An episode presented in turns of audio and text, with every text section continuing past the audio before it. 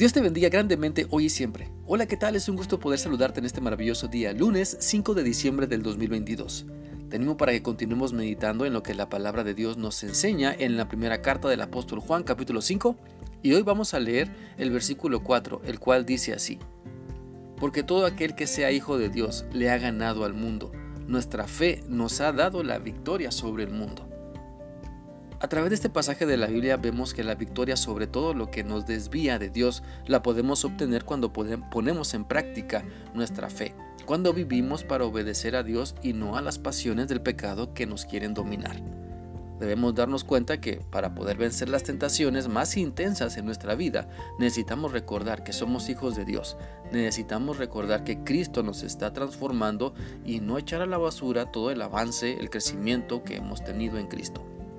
Debemos recordar que si somos hijos de Dios, porque nos ha salvado por medio de la sangre de Cristo, entonces debemos clamar a Dios para que fortalezca nuestra vida y salir vencedores de las crisis y las tentaciones que tenemos cada día. Por lo tanto, pidamos a Dios la fortaleza para ganarle a la desesperación que nos quiere dominar. Pidámosle a Dios que sus fuerzas nos guíen que nos dé de sus fuerzas para ganarle al rencor, al resentimiento, al odio, a la amargura que quiere nublar nuestra visión de la vida y no nos dejará disfrutar la vida abundante, la vida plena que Cristo quiere para nosotros.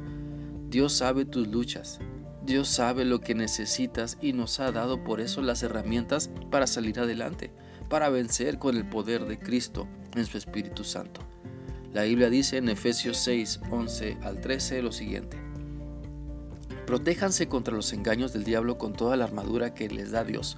Nuestra lucha no es contra seres humanos, sino contra gobernantes, contra autoridades, contra poderes de este mundo oscuro y contra fuerzas espirituales malignas del cielo.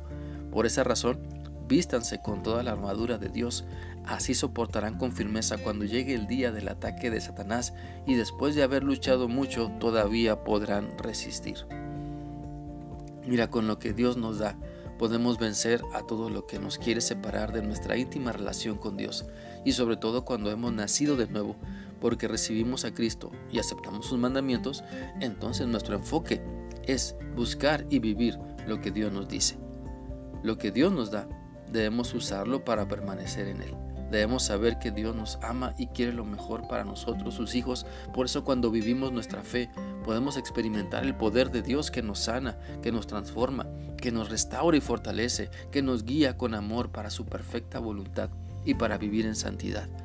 Por lo tanto, si analizamos bien este pasaje de Primera de Juan, las nuevas convicciones que Dios nos da, la nueva mente, la nueva vida, el nuevo nacimiento espiritual que Él ha operado y que seguramente sigue operando en los que le obedecen, eso nos fortalece, eso nos hace disfrutar su presencia y ser llenos de Él para no andar buscando en el pecado lo que solamente Dios nos puede dar. Entonces, si estamos batallando con las mismas tentaciones siempre y no podemos superarlas, debemos darnos cuenta que necesitamos dejar que Dios actúe en esa área de nuestra vida. Debemos dejar que su poder se manifieste y cambie nuestra mente para que su espíritu domine sobre nuestra alma que está inclinada hacia lo malo. Mira, Jesucristo ha salido victorioso. También nosotros somos victoriosos. Jesús ha vencido al maligno y también nosotros, cuando dependemos de Él, lo podemos hacer. La batalla ya está ganada en el poder de Cristo, aunque esta batalla aún no haya terminado todavía. Por lo tanto, que nuestra fe en Cristo nos ayude a vencer, que nuestra fe en Cristo ilumine nuestra conciencia, que nuestra fe en Dios nos muestre la mejor manera de salir de las pruebas poniendo en práctica el amor de Dios y dejándonos guiar por su Santo Espíritu.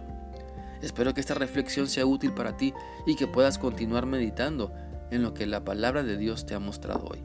Que sigas teniendo un bendecido día. Dios te guarde. Hasta mañana.